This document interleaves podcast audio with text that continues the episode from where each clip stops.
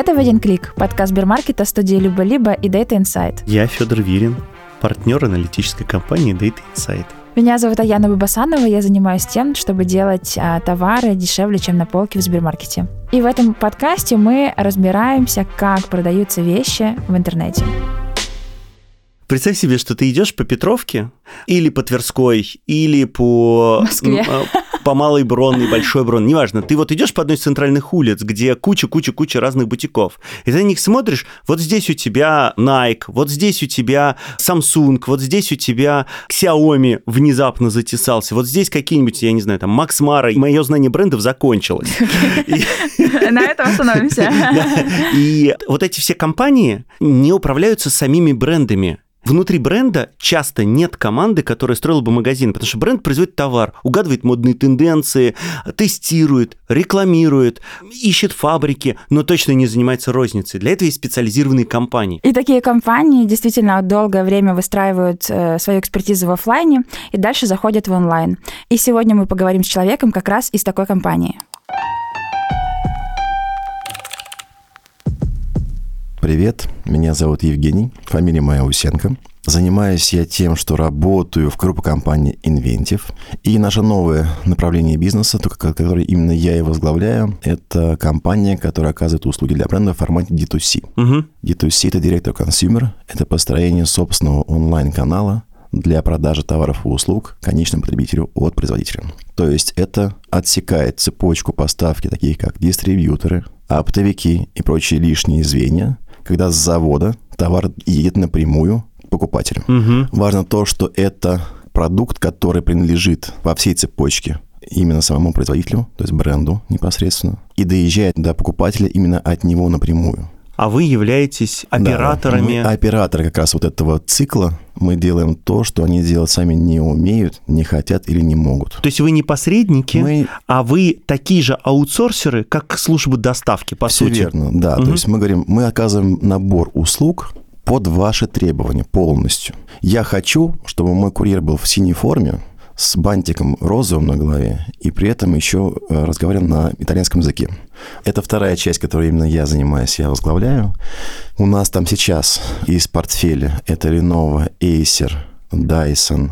Да, и важная часть, мы же купили компанию Aristos, и теперь у нас еще плюс 16 брендов в портфеле в общей массе. У нас есть электроника, fashion, FMCG, DIY, Cartier, украшения, игрушки. Ну, в общем, у нас очень широкий спектр категорий, которые мы можем обслуживать. Класс. То Разная есть мы умеем, да, хранить и возить камушки по миллиону долларов, условно говоря, до станка, который может выпиливать проемы в э, деревянных домах. Так как зародилась идея этого проекта D2C? Идея зародилась, я думаю, в году 18 когда мы прошли такой цикл осознания, кто мы на самом деле, чем мы занимаемся, какая наша миссия в этом мире. И поняли, что давно мы уже не ритейл, а мы компания, которая оказывает услуги для брендов. Разные. Мы делаем рекламные кампании, лончи, какие-то уникальные сервисы. Ну, давно уже не просто магазины совсем. В этот момент родилась как раз идея, а почему не делать чисто онлайн? Ну, почему мы упираемся только в офлайн сети Почему мы смотрим только в эту сторону? А давайте-ка мы посмотрим на те бренды, которые хотят только онлайн. И в то время уже появлялись прям такие запросы. Они даже были у нас. А можете нам сделать только онлайн-магазин? И какое-то время мы такие, типа, не, ребят, спасибо, как бы, ну, не наш профильный бизнес. А вот потом мы переосмыслили, такие, о, а это же целый большой рынок на самом деле. И хочется им позаниматься. Чем конкретно занимается Inventive Group? Inventive Retail Group – это группа компаний, которая в первую очередь известна всем, как огромная сеть по управлению брендами, такими как Restore. Вы покупаете, входите в магазин и покупаете iPhone у нас. Samsung, Huawei, Xiaomi, Nike, Lego. Все те сетки магазинов, которые есть в каждом торговом центре, маленьких или больших. Вот я прихожу в Гагаринский, и там есть Garmin, Samsung и Restore. У Apple своей розницы здесь нет. У Samsung своей розницы здесь нет. Оператором оффлайновой розницы этих двух компаний является Inventive. Для многих и покупателей, и даже на рынке бизнеса мы мало известны как группа компаний Inventive. Нас все знают как Restore. У Restore есть офлайн сеть и у него есть свой онлайн-магазин, который обслуживал, очередь, интересы именно Restore. Поэтому С 2014 года я в компании Inventive, и я именно занимался тем, что я строил Restore, Samsung, у нас в то время еще был Sony, StreetBeat, Был у вас, да. Lego. И для а, каждой из этих компаний ты строил да, онлайн, да, онлайн мы строили, я Потому был что- директором по Мгм. e-commerce, и мы строили эти магазины, процессы, логистику, клиентский сервис. То есть мы Много чего все еще. делали для своих собственных нужд. Вот так. Мы просто это не продавали вовне. И сейчас у Рестора, на самом деле, как я помню, тут ты лучше насчет цифру, но доля онлайна в продажах Рестора несколько десятков процентов. Да, Меньше верно. 50, но больше Не, ну, 25. конечно. Нет, Вот. пока еще меньше 20, Меньше 25. Ну вот, то есть, ну, в Ты любом знаешь, случае... Как посчитать? Но в общем, да, идея в том, что это много. Это по прошлому году 17 миллиардов рублей выручка компании. Это онлайн-выручка из 86.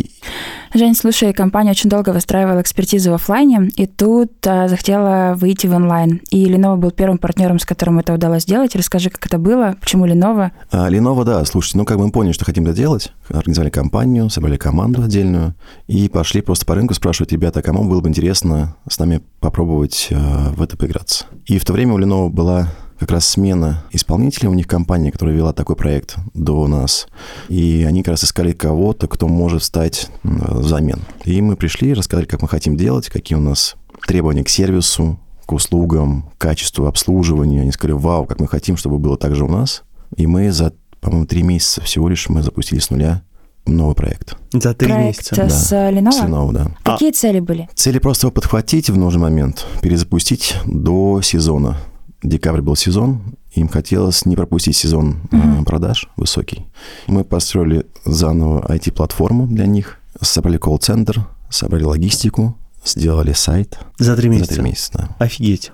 А на этом рынке ты переманиваешь клиентов или больше новых, которые только приходят и делают все с нуля? Мы для себя какой-то пул, кого бы мы хотели у себя иметь в портфеле, нарисовали, А, и по ним прошлись. У кого-то был уже готовый проект, они говорят, типа, спасибо, у нас все хорошо.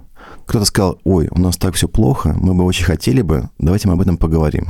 И с кем-то мы уже два года общаемся, с кем-то год общаемся. Они плачутся, они рассказывают, как им тут плохо, тут больно, тут не так, тут не хватает того. Но подписать договор на переезд они пока не могут. А есть те, кто просто у кого ничего не было. Поэтому мы такие, хотите? Хотим. Давайте сделаем вам вот такой проект. О, как классно. Мы любим активную сейлс-позицию. То есть мы Мгм. любим ходить и предлагать, и рассказывать, что на самом деле Ты- можно сделать немножко по-другому. А вы знаете, что есть маркетплейсы, они живут вот так. И у них есть вот такой-то примерно объем в вашей категории. А как туда попасть? И мы рассказываем. Они удивляются. Ведь надо понимать, что не во всех компаниях есть люди, которые разбираются в онлайне. Ты круто рассказал сейчас, но я все равно не понимаю на рынке, что происходит. Есть несколько компаний, похожих на Inventive e-commerce. На самом деле немного. Ну вот их Ну, около становится... пяти. Да. Интересно, что за последние два года появилось три из этих пяти. Да, включая нас. Да-да-да. Но вот на рынке что происходит? Вы переманиваете друг у друга несколько десятков клиентов или на рынке прям вал спроса на эту новую услугу? На рынке спрос. Есть спрос, есть много компаний, которые, в принципе, туда раньше не смотрели, не интересовались этими услугами. Пандемия всех очень жестко подтолкнула. Мгм. Проект с Lenovo был первым. Не хватало, не знаю, навыков, ресурсов, знаний, экспертизы. Кажется, что это одна из сложностей. Какие еще сложности Не были для нас. в процессе? Хорошо. Мы же это делали много раз для себя. Мгм. То есть у нас же 7, 8, 9, какой-то момент было проектов собственных в онлайне. Поэтому ничего сложного для нас не было. Ни в IT, ни в логистике, ни в процессах, ни в команде. Наверное, собрать новую команду, дополнить ее ресурсами, это наверное, было самое такое непростое задача для запуска Lenovo. Людей мало, рынок очень востребован на сегодняшний день. Ценник завышенный безумно на людей. А главное, талантливых людей не так много. К вам FMCG приходят пачками. Почему они сами этого сделать не могут? Или почему какой-то другой компании вообще вас э, нанимать? Первое – это непонимание, как это сделать вообще. Ведь кажется, что так все просто. Ну, сайт, ну вот, заказал, его тебе сделали. Ага, а потом, а как вести, а как обслуживать, а колл-центр, а возвраты, ой, а еще и надо деньги принимать.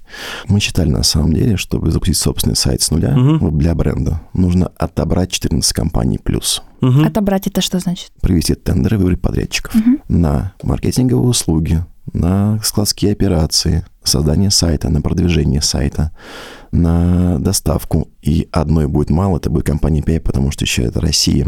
Нужны как минимум запас нескольких компаний для качества, а еще есть разные условия, и ты выбираешь несколько компаний, потому что они возят по-разному в регионах. Вторая часть – IT. Как связать несвязуемые, ну, как им кажется, их собственные ERP-платформы, платформы, которые управляют их процессами внутри, они не заточены на клиентские потоки, на понимание заказа, на понимание возвратных процессов. Вот на все эти вещи они, в принципе, не знают, что это. Сделать точно можно. Вопрос, сколько это стоит. Третья история. Люди, команда. Это сложно, долго и, скорее всего, дорого. Во-первых, для них открыть даже хедкаунт, в принципе, в России бывает сложно. Headcount — это открыть еще одну позицию в компании, то есть новое место рабочее, вакансию, да, открыть. Это сложно. То есть это требует некого процесса согласования, убеждения кого-то в штаб-квартире этого бренда. Даже это бывает сложно сделать. А тут надо как минимум человек 5 собрать, а то и больше. Вот сейчас там идет процесс разделения в одной компании крупной. Они набрали 12 человек для того, чтобы работать с нами. Если компания все-таки начала с вами сотрудничать, означает ли это, что вы являетесь единственным каналом онлайн-продаж? Зачастую да, но не всегда. Есть уже какие-то собственные партнеры, которые могут в онлайне уже бренды представлять, поэтому, ну, часто бывает, что не хотят с ними ругаться и не запрещают что-либо им там, да, не ограничивать их собственные интересы.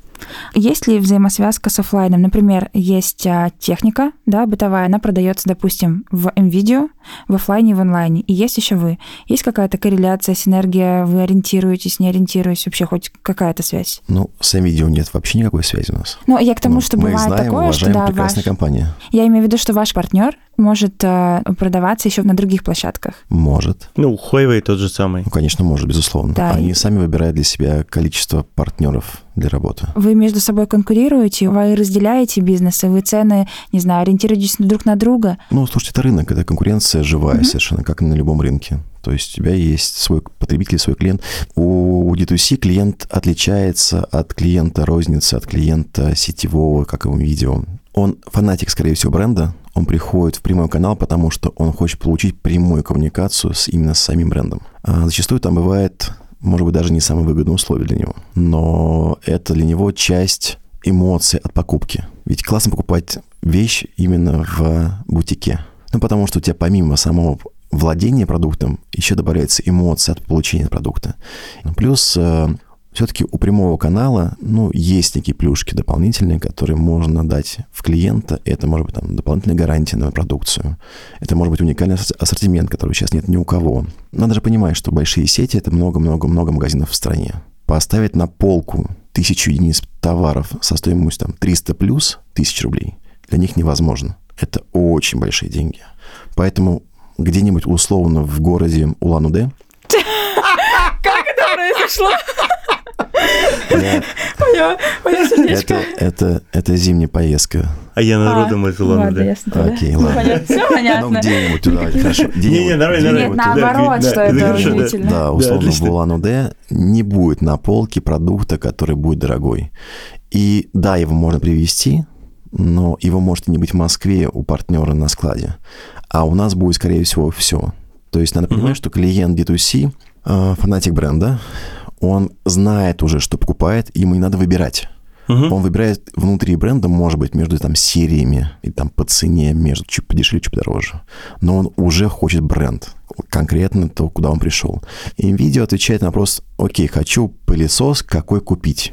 Когда приходишь в монобренд, ты знаешь, что хочешь купить. В монобренд ты пришел, например, в... Ну, например, там к нам Lenovo приходят люди. Они приходят именно за ноутбуком Lenovo uh-huh. или за планшетом Lenovo они уже знают, что им нужна Lenovo. Условно, если там мне сложно с Lenovo, но если я пришел в бутик Джонас сноубордов, то я понимаю, что то Бертон мне точно да, не нужен. точно ходишь в Джонас, и ты его возьмешь. И Вопрос я выбираю какой? там Красник, Twin Mountain ну, или там э, какой-нибудь All да, One, все да? верно. Окей.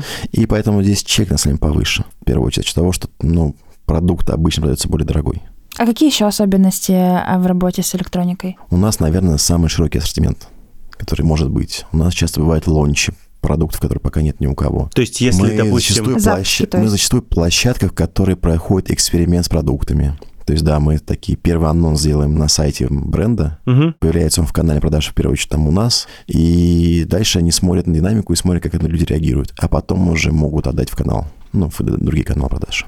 М-м, То есть сначала бренд смотрит на реакцию своих наиболее лояльной аудитории, а какие эксперименты, кроме запуска новых продуктов и вот лончей, что вообще бывает? Коммуникации, Например, какие-то там специальные информационные данные и опросы мы проводим для них. Мгм. Там после покупки, до покупки, может, какие-то сервисные программы дополнительные, какие-то Мгм. такие вещи. Есть кейс.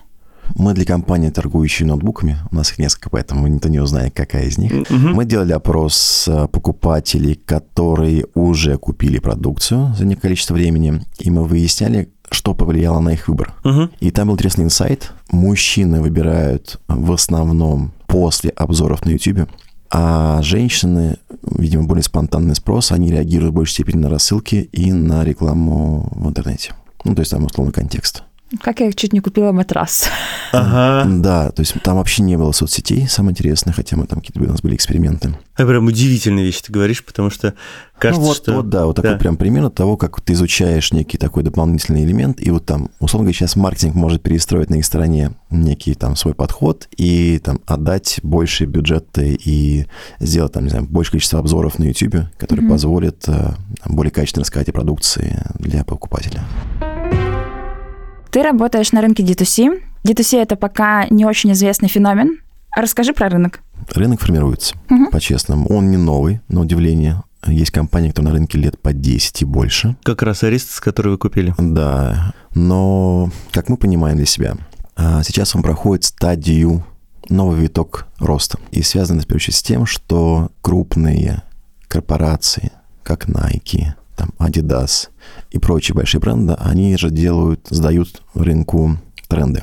Если мы посмотрим на то же самое Nike, Nike отказывается от партнеров в wholesale канале, то есть в оптовых каналах. Она полностью ушла из маркетплейсов, и сейчас у нее ключевой фокус D2C. 32%, если не ошибаюсь, по прошлому году, это уже продажи напрямую покупателю без посредника. Угу. Поэтому за ними же все смотрят, это же лидеры, это же то, что делает будущее. Да, такие корпорации, они же строят реально будущее.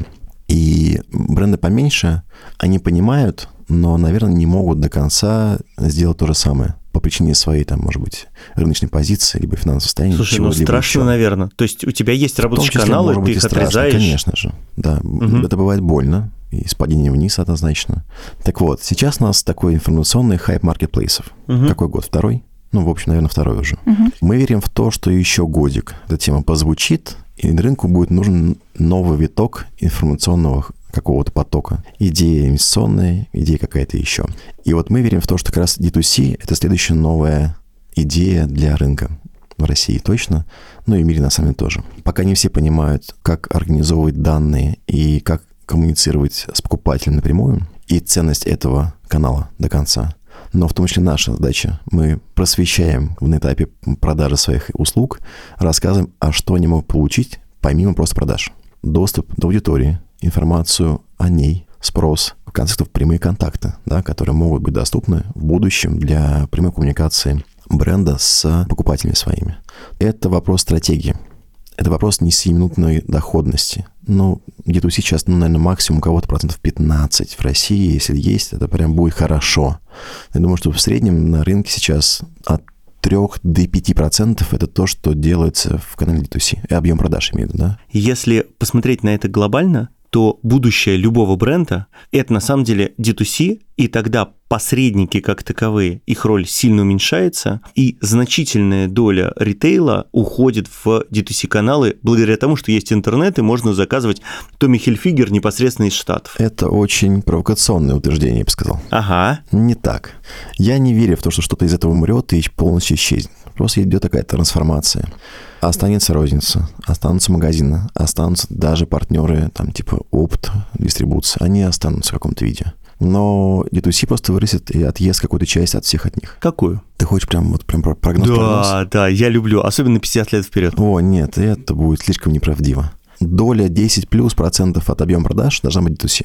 Вот я так Уже вижу. сейчас. Ну, должна быть, да. Мгм. То есть тот, кто был пораньше, должен такое уже иметь. Тот, кто туда еще не пришел или туда только начинает идти, надо поставить цель как минимум в 10% вываливаться. А доля маркетплейсов? Она будет, думаю, районе трети. 30%. Да. 30-33%. Ну, 30%. а все да. остальное Все розница. остальное это то, что вот классический канал, который есть на сегодняшний день. Неважно, какая Ну, своя, любые. чужая, Да, да, любая. да. Мгм.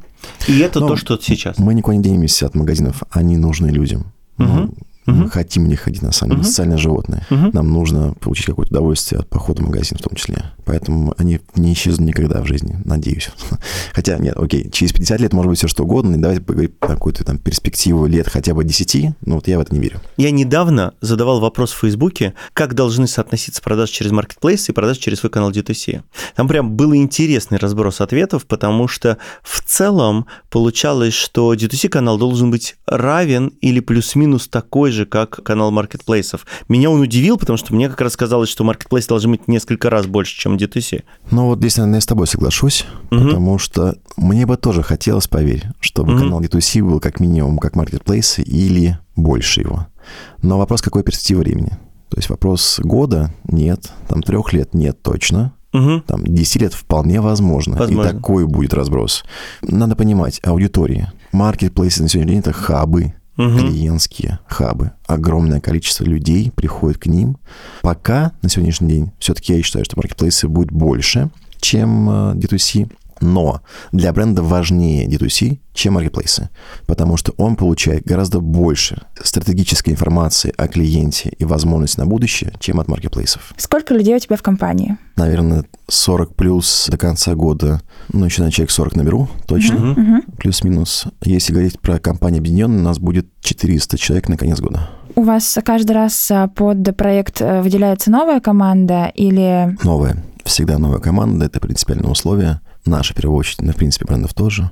Команда должна быть фокусирована на продукте, Мгм. и мы часто отбираем людей, которые знают продукт сам по себе. Категории Даже не категория. в продукте Вот прям. прям вот нравится человеку заниматься Дайсоном, мы его поставим на проект. То есть, по сути, каждый твой клиент – это отдельная команда, Отдельная команда. И у тебя просто есть несколько человек, которые управляют всеми командами, но отдельная команда делает все процессы от начала до конца. На каждый бренд отдельная команда. Мы пытались много лет идти к эффекту масштаба, чтобы сделать какие-то унифицированные процессы. Мгм. У нас почти получилось где-то, но потом это все разлетелось на запчасти, потому что каждый бренд уникален, и он требует для себя уникальные вещи. Поэтому команда — это отдельный юнит, который живет сам в себе. Ну, допустим, вы до подписания сделки с каким-то брендом, вы идете на рынок и набираете людей. Так устроено? Да, либо рынок, либо кого-то изнутри перемещаем. У нас Мгм. многие растут, хотят развиваться и ищут для себя новые перспективы. Мы часто перемещаем людей внутри компании. Причем это может быть даже быть не внутри меня. Это может быть там человек из логистики, из общей. Это может быть человек из бренда Samsung, из его желания поработать где-то еще. А, ничего себе. То есть, да, у нас очень много перемещений внутри происходит. Вот сейчас мы открываем магазин Acer, оффлайн магазин Мгм. Туда пришли ребята из рестора поработать. Ну, захотелось им. Круто, Круто. круто, да. Кого больше всего сейчас не хватает? Всех никто. не хватает, не поверите. Но нет такой роли, которую бы можем было закрыть прямо вот за полчаса. Ну, даже за, за неделю, даже А за как- месяц, на самом деле. Какую роль закрывать сложнее всего? Может, с точки зрения экспертизы как раз. Из последнего, что, наверное, есть, у меня, наверное, сейчас sales, наверное, самая сложная позиция. М-м. Их очень мало вообще. С языком еще меньше, с хорошим языком в плане. А еще и знающие специфику. То есть вообще там по пальцам руки, наверное, можно пересчитать. Да, я боюсь, что все шесть человек на этом рынке мы с тобой оба знаем, да. Ну, условно, да, да. Это самое сложное сейчас, то, что у меня есть в поиске. Слушай, да, в принципе, все сложно искать. Там маркетологов искать сложно. А, вот сейчас, кстати, интересная позиция у меня есть. Это маркетолог по маркетплейсам именно. А их вообще нет. Да. Их, в принципе, на рынке Все нет. говорят об этом. Вот да, вот сейчас многие пытаются переквалифицироваться быстренько. Не у всех получается. Руководство сложно искать. Вот там проект, кто должен его возглавить. Потому что помимо того, что нужно знать ЯКом, понимать, чем мы занимаемся, и быть способным на развитие системы под бренд, важно, чтобы бренд еще любил и знал, и хотел им заниматься, на самом деле. управление командой надо, чтобы было у человека Ну, хотя бы. Там много базовых, на самом деле, требований Да. еще к этому есть. Просто на самом деле важно, вот для нас очень важно, чтобы человек любил бренд. То есть Вовлечен мы был. считаем, что да, если он не вовлечен, если команда, в принципе, не вовле- не вовлечена в бренд, эффект будет в разы хуже. Причем команда отдельная в том числе, да. Ну, нельзя заниматься современно классными электронными брендами и еще фэшном, ну, любыми кроссовками, да, потому что у тебя будет любовь либо в одном месте, либо в другом месте. Понятно. У тебя все время будет фокус смещаться в то, что тебе больше нравится. Будет болеть там, где меньше фокуса. В конце каждого интервью мы задаем э, гостям вопрос. Э, Это короткий вопрос, короткий ответ. Какая самая любимая категория товаров, с которыми вы сейчас работаете? Люди. Класс. Я просто очень люблю людей, поэтому для меня, мне кажется, любая коммуникация, общение – это самое важное, что может быть в работе. Какой бренд для тебя был бы наибольшим вызовом, сложнее всего сделать? Авторынок был бы очень интересен. Это же миллионы SKU. Миллионы. Ты имеешь в виду компании, запчасти? Ну, вот, в общем, да, вот все, Мгм. все А, вместе. я подумала машины, потому что сейчас чек сразу Не. 5 мультов. Ты же можешь полностью попытаться вывести все в онлайн. Мгм. Это может быть прямой канал продаж как для автомобилей, мерча, тюнинг деталей и Мгм. запчастей. М, Это прям вызов, потому что это колоссальный объем. Было бы интересно. А есть какая-то история, которая очень ярко отражает корпоративную культуру твоей компании? А, К нам вышел человек на работу в, июле прошлого года из компании конкурента. Мы его переманили.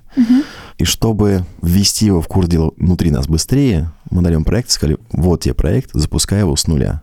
Он говорит, а я же ничего не знаю. Ну вот научишься на нем. То есть как бы ты же понимаешь, ну, все нюансы, как сделать это, да. Но ты просто не понимаешь, как у нас устроено внутри, нам наши решения, платформы, процессы. Ну вот на- в бою и поучишься. Вот Понятно. наверное, научение в бою такая это, ключевая фишка для нас сейчас. Слушай, мы с тобой сегодня поговорили про целый новый мир. Для ритейлеров он понятный, не очень новый, но он очень новый с точки зрения интернета, потому что вот эти все D2C бренды появились не так уж и давно. Если я правильно понимаю то, что мы сегодня услышали, то на самом деле это довольно большая новая ниша, в которую вполне может прийти много сервисных компаний, и которая открывает брендам дорогу в интернет-продажи. То, чего они на самом деле совсем не умеют, но все очень хотят. Интересно, что эти сервисы, которые выстраиваются вокруг а, брендов, да, и помогают им заходить в e-commerce и быть а, классно представленными в интернете, эти сервисы, их становится больше, и бренды тоже в том числе, благодаря этим сервисам, понимают, они обучаются, что это действительно важно. Это тренд, который не нужно пропускать. И, возможно, не всегда э, стоит сразу эту экспертизу растить у себя внутри, а можно, например, а, сотрудничать с сервисом, у которого это и есть целый бизнес, это их стопроцентная экспертиза. Вот тут, знаешь, я хочу спросить тебя, как Сбермаркет. Вот у меня рядом с домом есть магазин Горки, это производитель мяса и молока. А еще фирменный магазин Останкина. Ну, то есть вот два Да, да, таких да, да, да. Концерна понимаю, Горки. И понятно, что ни те, ни другие вообще ничего не умеют в онлайне. Они Понятно, и в да. офлайне не очень много чего умеют. Ну, потому что небольшая презентационная, не сетевая розница. Вот как ты считаешь, такие клиенты придут к тебе или в инвенте, в инвенте Они приходят за D2C? за возможностью быть представленными в интернете, либо чтобы, а, например, Сбермаркет либо сервис доставки помог соединить с а, онлайн-покупателем. То есть там Где- тоже есть ниши и будущее. Я думаю, да. Просто вопрос в том, что когда покупателю нужна колбаса, чаще всего, кроме колбасы, нужно еще сыр и хлеб. Но я же захожу в горки и покупаю там сметану, Потому что тебе важно, творог чтобы, да, и пельмени. чтобы это было что-то фермерское, например, натуральное и так далее. Мне кажется, все равно мы придем к тому, что это все будет представлено в интернете. Вопрос времени. Это будет представлено в интернете условно в утконосе, вот мы разговаривали с Дэнни, или это будет представлено в интернете в фирменном магазине горки? Вот если говорить как Аяна, а, для горок будет классно, если они будут делать все и сразу. Чем больше тебя покрытия, тем, чем больше людей ты как бы находишь своих покупателей. Понятно, что не всегда это собственный, например, интернет-магазин, и, возможно, лучше на первом этапе, заходя в e-commerce, присоединиться к кому-то, чтобы хотя бы постепенно выращивать эту экспертизу себя внутри. И как а, Сбермаркет, а, я скажу то, что мы отвечаем таким вот а, на такие запросы чаще всего. Мы бы рады подключить горки, Вопрос в том, что с таким покупателем мы работаем как бы чаще всего, у которого разноплановое желание забить а, и холодильник, и шкафчик а, м, с бытовой химией, и ребенку что-то, и постельное белье. И в этом смысле, с точки зрения Сбермаркета, мы как бы можем работать, но не факт, что эта работа будет выгодна и эффективна для обеих сторон. И поэтому при подключении ритейлера у нас есть условный чек-лист, что должно быть а, у ритейлера или там у магазина, для того, чтобы это сотрудничество было наиболее эффективным. Это подкаст Сбермаркета, студии «Либо-либо» и Data Insight. Над этим подкастом работали Редактор Лиза Каменская, продюсер Юлия Яковлева, звукорежиссер Нина Мамотина, джингл нам написала Кира Вайнштейн. а обложку создала студия Non-Objective Works.